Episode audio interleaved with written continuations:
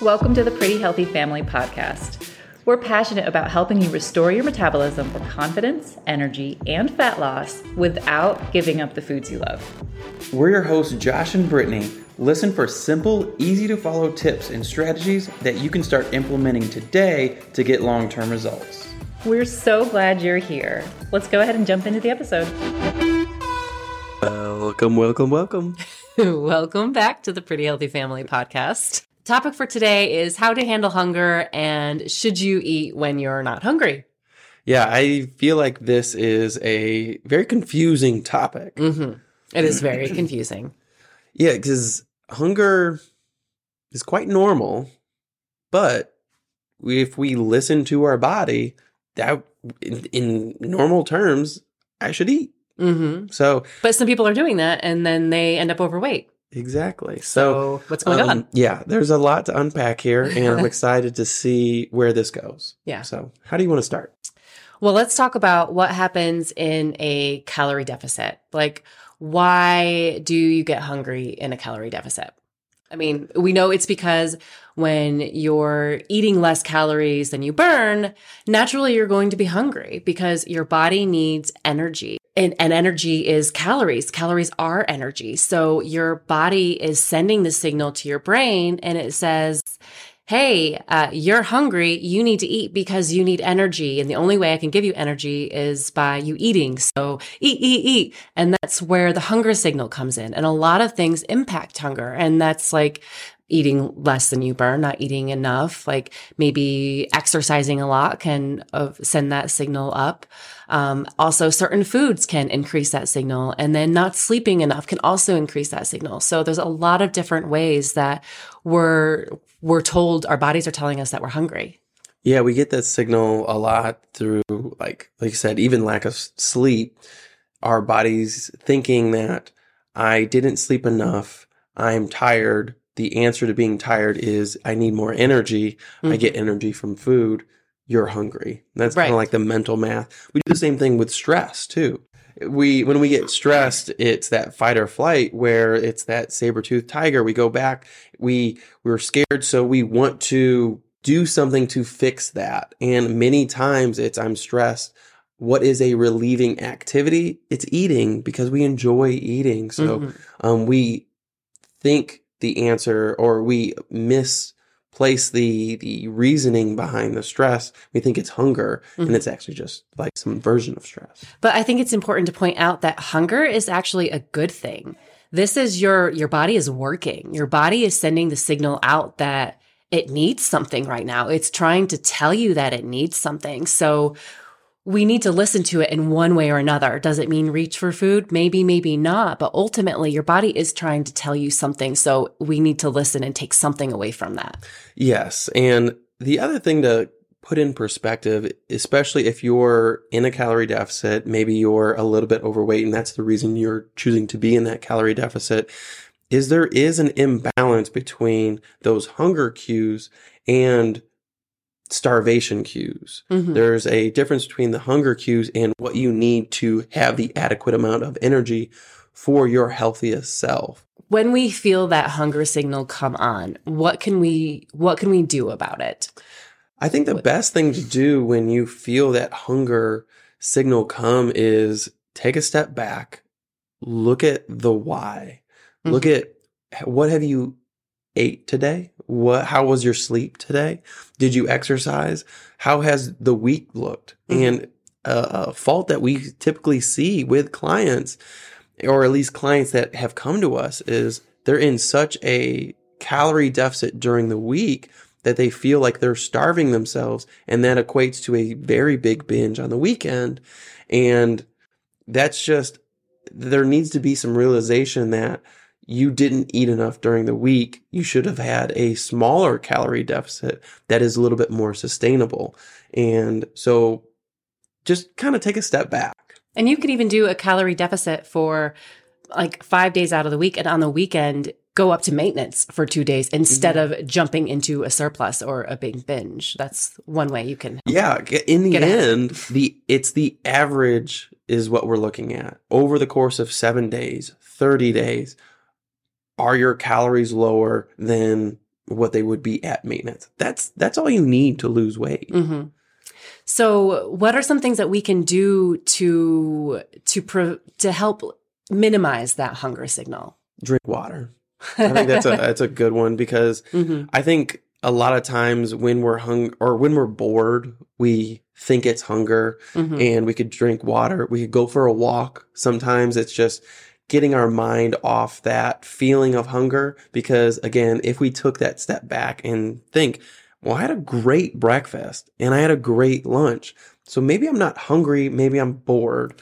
So a walk could fix that. Water could fix that. So basically, what you're saying is there are two types of hunger there's a physical hunger and there's a psychological hunger. So you have to ask yourself and take a step back and say, well, which hunger am I experiencing right now? And it takes some time to figure out sometimes which one it actually is because the signal's still there. It's still real. So it could be boredom. It could be comfort you're seeking. And none of these things are wrong. And it could be actual physical hunger because maybe you had a little more aggressive workout than you normally do. So it can be helpful to go for a walk. It can be helpful to maybe sit down and journal about your feelings about your hunger and try to understand, or maybe just take some notes on your phone or something like that to try to understand these feelings and figure out, is it physical? Is it psychological?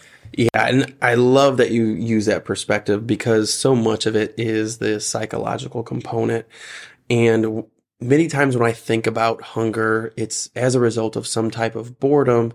And the remedy for that is doing something. And honestly, what I feel like has been um, diminished in the last few decades is call a friend. You're looking for some type of mm-hmm. connection. Mm-hmm. You're looking for some type of, you talked about journaling. Journaling is a way to connect with your feelings and a way to connect with really what's important for you. Your core why is something we talk about a lot here. And I feel like that core feeling we all want is just connection. I don't know too many times I've gotten off the phone with a good friend just to catch up and been like, man, I'm in a worse mood than I was before. so it's going to brighten your day. And it's really what we're all looking for is a little bit more connection. So, as far as some practical tips that people can do in order to minimize that feeling is by one, by eating enough protein. Yes. For one thing, mm-hmm. because protein is the most satiating macronutrient of all the macronutrients. So by eating protein, enough of it, you're at least going to be fuller for longer. Mm-hmm. Yeah. And there's little protein snacks if you do like to have a lot of small meals, if you want to have three big meals, just making sure you're getting enough protein throughout the day. Mm-hmm. So you're not overloading the front half of the day and then on the back half of the day you find that you don't have it anymore. So it's something to think about how can you allocate your protein throughout the day. And along those same lines is eating uh, at least around 80% of a whole unprocessed food diet because unprocessed foods take longer for your body to digest and therefore helps you stay fuller for longer. And they also usually have a higher fiber content mm-hmm. and that fiber content can also help you stay fuller for longer. Yeah. And it goes back to that psychological component too is if I'm usually with something that's very highly processed, has all like the fats, the sugars, those type of things in it, it's going to be a very small item. Mm-hmm. But if I take a similar item, but the minimally processed version, uh, my plate is ginormous. yeah. So there's that psychological component where I feel like that lunch was a lot bigger mm-hmm. than it actually was. So there is some psychological component too to just using minimally processed foods for 80% of your diet. Mm-hmm. And it is a physical component too, because it is physically a bigger volume of food. So you are putting a bigger volume in your stomach, which is going to help you feel fuller for longer. Mm-hmm. And on top of that, those unprocessed foods tend to be designed to make you crave more, which can actually lead to overeating unintentionally. Yeah. And this is another thing, and again, maybe slightly controversial, where we look at like Diet Cokes or zero calorie processed foods or that are very low calorie, but they're still designed for you to eat more mm-hmm. or you to drink more. And even though they may be very low calorie, there is a risk there and that's something that you as a individual have to look within to say, can I manage this risk with this low calorie item? Because, and the risk is a lot of studies say that even though these are low calorie beverages, most people tend to replace those calories with something else. Mhm. Another thing I want to make sure that we mention with this feeling of hunger and thinking about the food is making sure your calorie deficit isn't too low or too mm-hmm. high, I guess. So your overall calorie intake isn't too low. Because we've talked about we just need a small calorie deficit and we're going to see a lot of progress in terms of losing weight. So that calorie deficit shouldn't be too drastic where you're constantly feeling hungry.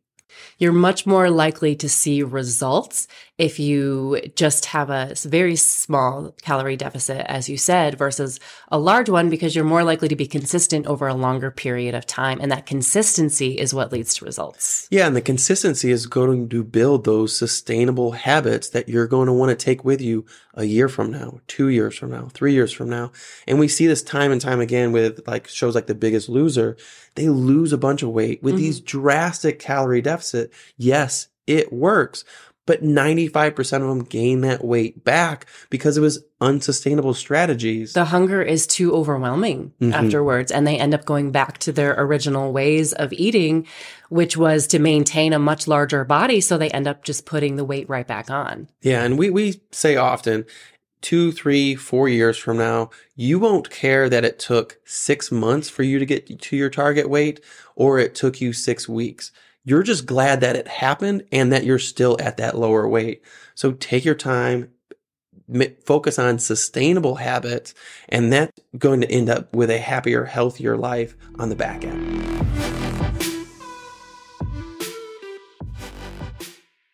Real quick, if you haven't already downloaded our macros and metabolism makeover guide, you're going to want to do that as soon as possible. It's a great resource to learn how to safely and sustainably lose fat and manage your weight on your own without any crazy detoxes or calorie restrictions. Visit our website at prettyhealthyfamily.com or check out the show notes to download it. Okay, back to the episode. One of the other things that really is helpful in terms of making sure those hunger cues stay at bay is the other things besides food. It's working working out, it's your sleep, dialing in those things to match the mm. energy levels of the food you're taking in. So if I'm only sleeping 5 to 6 hours, hunger cues they're going to be ramped up. So when you don't sleep, your body is going to send out the hunger hormone ghrelin, which is going to send the signal to your body to eat because it needs energy. And it's probably going to tell you to eat very calorie dense foods because those calorie dense foods contain a lot more energy. Mhm. And that can end up again leading to overeating and it just because it makes you just so much hungrier when you don't sleep. So I think sleep is a really great point. Yeah. And one of the other things we try to talk through is how your workouts are impacting your overall sleep and your overall um, nutrition. Because sometimes I'm going to have a much more aggressive workout. I may be a little bit hungrier. And yeah, it makes sense for me to eat a little bit more on that day. But if my sleep isn't dialed in and I'm just exhausting myself with workouts, then maybe the sleep and the workouts are the thing that I need to pay attention to. And it's not a nutrition problem. It's just I'm overextending myself. Just to give you a summary of some things that you can do that we just spoke about that will help mitigate that hunger signal is eat enough protein, drink enough water, get enough sleep, and eat 80% of your diet from whole unprocessed foods. And try to take a step back and figure out if it is physical or a psychological hunger. Yeah. And the last thing I want to make sure I touch on is feeling hungry isn't a problem. No.